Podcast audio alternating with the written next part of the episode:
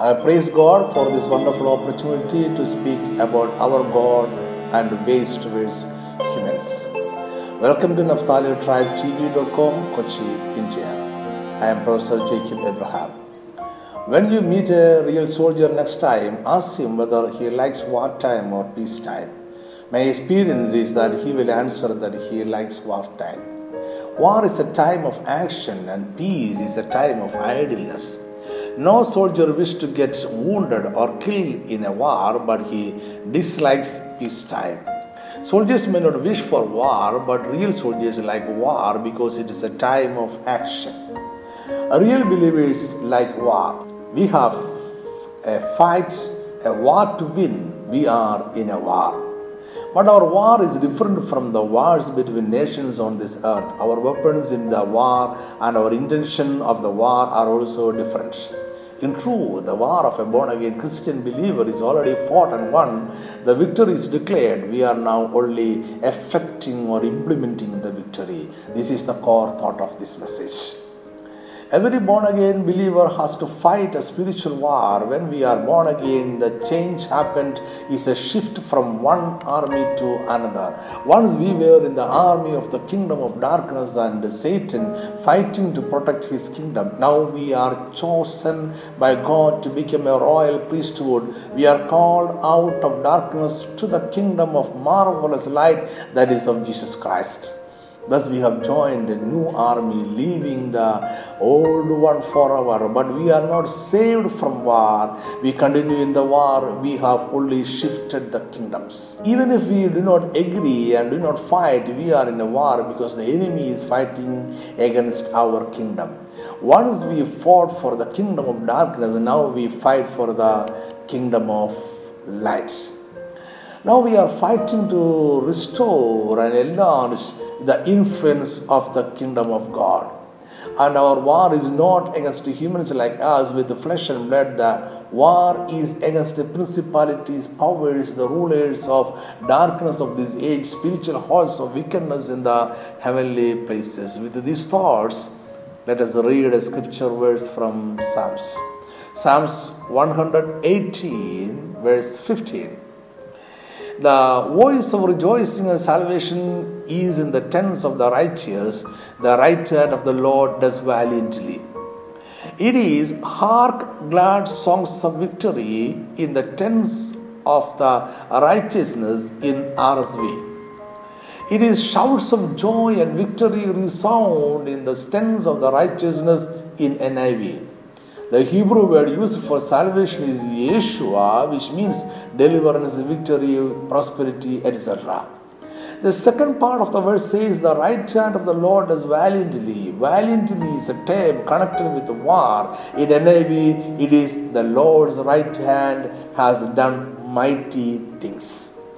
That means the shouts of joy is a shout of victory in the war. There is always voices, songs, and shouts of deliverance and victory in the house of the righteous. The shouts of deliverance and victory is connected to wars. Shout of victory is a spontaneous act from those who have won a battle. Those who have won a race or a game also shout because they are victorious in it. It tells us that one party is victorious and the other party is defeated. So, in each and every shout of victory, there is a battle, a race, or game, and there is a victory.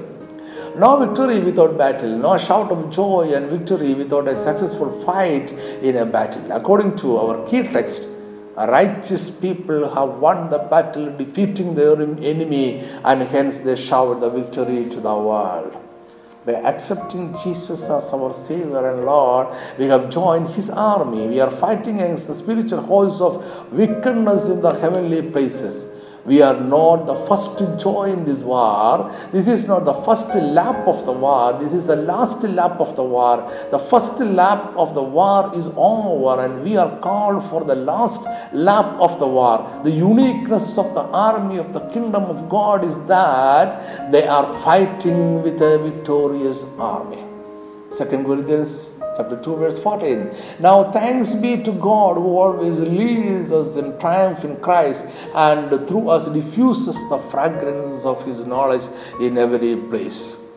How the readers of the first century understood these words is very important. There was a real triumphant festival in the Roman Empire. That was an honor given to a triumphant military general who has defeated and conquered the enemy and has enlarged the wealth and geographical area of the Roman kingdom. We are not going into the details of this triumphant festival because that is not our topic. The fragrance mentioned in the above verse is the fragrance of flowers thrown over the military general as he goes through the Roman streets in triumphant procession. So, Paul had in mind a triumphant procession, spreading sweet fragrance that celebrated the victory in the war. Keeping this analogy in mind, Paul is telling us that God always leads us in triumph in Christ. That means the war is won by the military general Jesus Christ on the Calvary by his sacrifice on the cross. Colossians 2:15. Having disarmed principalities and powers, he made a public spectacle of them, triumphing over them in it. This is what happened in the spiritual realm. What we see on this earth is a parallel reality of the truth that happened in the spiritual realm. On earth, we see Jesus betrayed, arrested, tortured, and crucified. The anointed apostle saw beyond the earthly reality the truth that happened in the spiritual realm. And he is revealing the truth of the whole incident that Jesus on the cross defeated and uh, disarmed satanic principalities and powers made them a public show for all humans to see the defeat and Jesus triumphed over all satanic army. Thus the triumphal festival started there is continuing today and will continue in the eternity. We are chosen and called out to join this victorious festival. Thus, we are not exactly fighting against the satanic army, but effecting the victory over them. We are not fighting for victory, but we have joined the victorious army and is moving forward from victory to victory. So there is always shouts of joy and victory in the tents of the righteous. As I told you before, kingdom of God has a different way of fighting wars. Kingdom of God does not need the might and power of humans. God wins wars by his spirit. God's weapons are different from that of man. None other than God can use it effectively. They are unusual and sure to win. One of his mighty weapons is shouts of victory. The account of Gideon's life is recorded in Judges chapter 6, verse 11 to chapter 8, verse 32. The name of Gideon eh, means cutter or cutter of tree. Later, people call him Jerubbaal, meaning let Baal contend with him, or that let Baal fight with him. Fighting with Baal was fighting with the Midianites, and fighting with the Midianites is fighting with Baal because Baal was their god. And Gideon fought with Baal and uh, Midianites and won a decisive victory. I would like to draw your attention to the final lap of the war against the Midianites. Gideon went against the enemy with only 300 chosen men. The Midianites were described as thick as locusts with the camels as numerous as the grains of sand on the seashore. But God wants to win the war in His own way, using His own weapons. So God chose 300 men out of 32,000 gathered by Gideon. God reduced them to one percentage of it. God did not like Israel claiming glory for itself against him, saying, My own hand has saved me. So God reduced the army in number the time came for the final war. In the night of the day of war, God said to him to go down to the camp, assuring Gideon that God has delivered them into his hands. Since God was afraid, God let him take along with him his servant called Purah. And God asked him to hear what the enemy says about the assurance that God has given, that he has delivered the Midianites into his hands. Gideon and his servant crept down the hill in the stillness of the night when the camp was in slumber. As they moved along, they came near to a couple of men who are talking, who were talking together, and they listened to their conversation. One of them told his fellow that he had dreamed a dream, and the other ventured an interpretation. Gideon heard his own name mentioned and his own success foretold. Judges 7 verse 13 and 14. And when Gideon had come, there was a man telling a dream to his companion. He said, I have had a dream. To my surprise, a loaf of barley bread tumbled into the camp of Midian. It came to a tent and struck it so that it fell and overturned, and the tent collapsed. Then his companion answered and said, This is nothing else but the sword of Gideon, the son of Joash, the man of Israel. In his hand God has delivered Midian and the whole camp. Gideon is assured of the victory. The interpreter of the dream said, God has delivered Midian and the whole camp into Gideon's hand. He also interpreted the barley bread as the sword of Gideon. It is not God will deliver Midian into Gideon's hand. It is God has done it. Means the war is over. Israelis have won the war. Gideon and his servant went back to the hill where the little band of 300 lay in hiding. And Gideon said, Arise, for the Lord has delivered the camp of Midian into your hands. Yes, no, what Gideon said to his fellow men. He was repeating the interpretation of the dream. The Lord has delivered the camp of Midian into our hands. The war is over. We have won the war. And Gideon knew if the war is over and the victory is achieved, they do not need swords and spears for the war. This is the time for shout and victory, so he asked them to carry trumpets, pitchers, and torches. Obedient to the leader, they descended with the trumpets and with the torches covered uh, over with pitches. As at a signal from Gideon, they break the pitches, display the lights, sound the trumpets, and shout the sword of the Lord and uh, Gideon. The words, the sword of Gideon, is borrowed from the interpreter of the dream. The real war was fought by their God and shared the victory with the Gideon and his army. So they shouted in faithfulness and gratitude the sword of the Lord and um, Gideon. When Midianites heard the trumpet and the shout of the Israelites, God set every man's sword against his companion throughout the whole Midianite camp, and the whole army ran and cried out and fled. What the Midianites thought when they heard the war cry is not our concern here. We are concerned about what Gideon and his army said and how God gave them victory, or what is the war tactics that God used to defeat and scatter the army. Trumpets were used in battle to sound the charge or retreat. In relation to wars and rules, the trumpet symbolized power and authority, and power and authority is attained by a ruler by victory over the enemies. The sound sound of the trumpet has always denoted military strength. It is a signaling instrument. The sound of trumpet evokes an aura of heroism, power, strength, dominion, and triumph. So, by blowing the trumpets, they were exercising the victory over the Midianites. We have already seen that Gideon and his men did not fight in the war. They did not even carry swords and spears to the war field. The war was fought and won by God. The remaining role of Gideon is to celebrate the victory. Gideon and his men blew the trumpet, lighted the torches, and shouted victory over the enemy. When God gave the last direction to Gideon, he said, Arise, go down against the camp, for I have delivered it into your hand. That simply means the fight is over. Now go and conquer. The real fight is fought between Yahweh and the gods of Midianites. What we see on this earth is only a parallel evidence of the truth that happened in the spiritual realm. God fought the battle, he won the battle, and he asked Gideon to implement the victory. God asked him to go down to the camp of the enemy and listen to two men there God has revealed to them what has already happened in the spiritual realm. Gideon heard the battle story and the victory of the battle that happened in the spiritual realm. And then he declared, Arise, the Lord has delivered the camp of Midian into our hands. To implement the victory, we need not swords and spears, but shouts of victory. Now understand the truth. The war between humans and Satan, the war between God and Satan is already fought and won.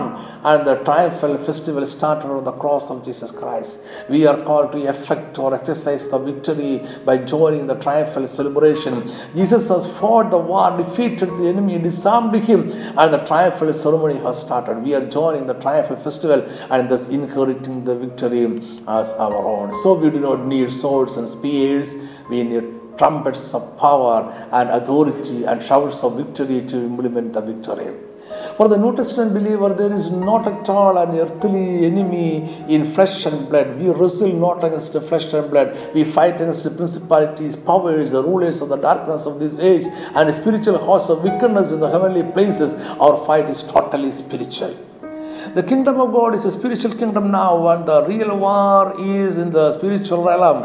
And this war is already fought and won by Jesus once and for all. Now he leads us in triumph, and we spread the fragrance of the victory and the shouts of joy of the victory. If the war is over and the victory is certain, why should we go on implementing the victory? God has fought the war with the gods of the Midianites and won the war, but the army that has camped against God's people is a reality. They are still challenging the Israelites. The fight is not settled on earth with the fight won by God in the spiritual realm. So Gideon and his army must conquer the enemy and chase them away. In a sense, the war continues even after the victory in the spiritual realm. The enemy is not annihilated. The time for his annihilation has not come. So the presence of the enemy is felt in our life. The enemy is still active. So Peter gives us the warning to be sober, be vigilant, because of our adversary, the devil walks about like a, roaring lion seeking whom he may devour. Peter is not telling us to fight against the enemy as to defeat him in a war fought between nations of the earth. Peter is asking us to use a different weapon to implement the victory. The enemy in the verse cannot enter the sheepfold because the shepherd is the door to it. The sheepfold has a wall built by wooden pillars or stones placed side by side or one on the other. It has only one door and the shepherd sleeps laying across the door. From the verse, we are not sure what the animal is. It can be a wolf or any other wild animal or a lion itself. The enemy is standing out of the sheepfold and he roars to frighten the sheep inside the fold. All the sheep who are trusting the protection of the shepherd and knows that no enemy, even a lion, cannot come inside and attack them, will sleep peacefully. But most of them do not behave in that way always. They are easily scared and the enemy knows it. They are frightened. They run here and there in the sheep sheepfold. Still, the enemy cannot do anything against them. But some frightened sheep will run above the sheep sheepfold with the good intention of running away from the enemy. Those who trust in the protection given by the shepherd and who sleeps peacefully and as the door will not be frightened. They sleep peacefully, trusting the shepherd. That is what we read in Psalms 4 8. I will both lie down in peace and sleep, for you alone, O Lord, make me dwell in safety. But the cowards, those who do not trust the shepherd, will try to find a way of escape by themselves, and all those who jump out of the sheepfold become a prey to the enemy. The enemy devoured the sheep, not because the shepherd did not provide safety. It is not because the shepherd did not fight and win the war for them. It is because they did not trust in the victory of Jesus, and so they tried to find their own way to fight the war. Our flesh and blood cannot defeat Satan, only Jesus can defeat him. Satan is a defeated enemy now, but still he is roaring around us like a lion. The key to success is to be sober and vigilant. And James 4 says, says Therefore, submit to God, resist the devil, and he will flee from you. Trusting in the triumph of Jesus and resisting the devil is the New Testament weapon to implement the victory on Satan achieved by Jesus on the cross.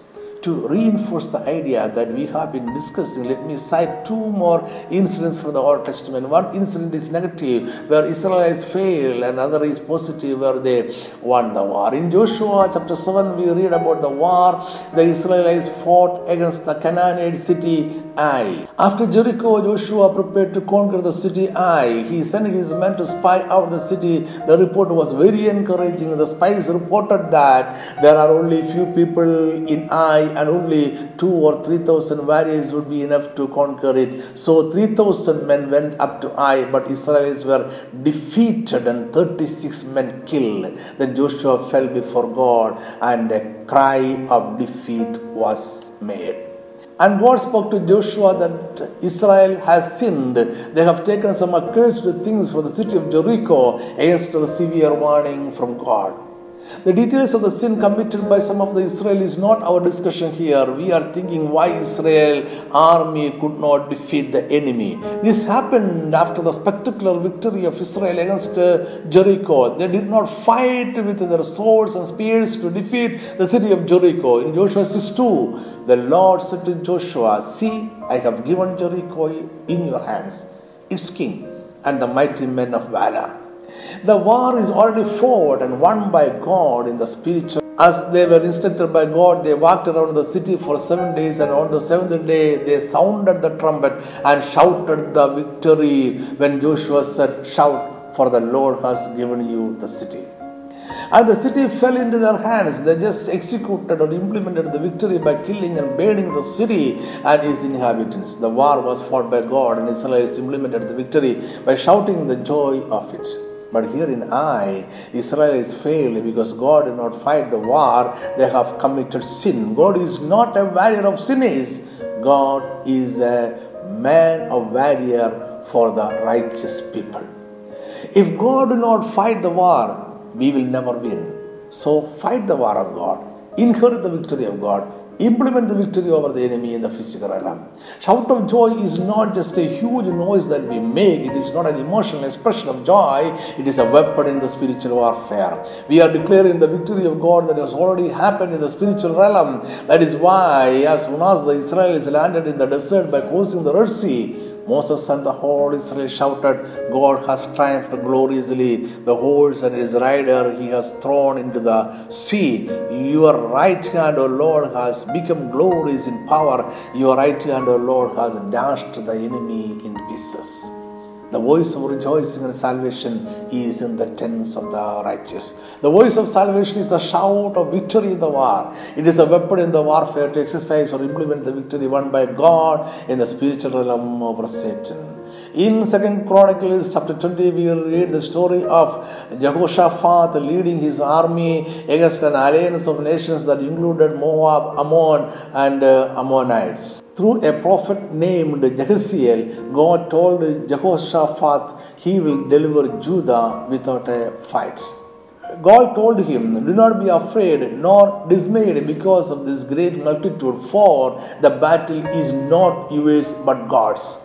God continued to tell that they need not fight in this battle. So God fought the battle, and Jehoshaphat and Judah implemented the success by a shout of victory. Jehoshaphat appointed people singing to the Lord in the front of the army as they marched towards the enemy camp, and they shouted, Praise the Lord for his mercy endures forever. Suddenly, the alliance of nations turned against uh, each other and they started to kill each other. The men of Judah spent three days collecting the spoils of war that were abandoned by their enemies. Jesus has defeated the enemy.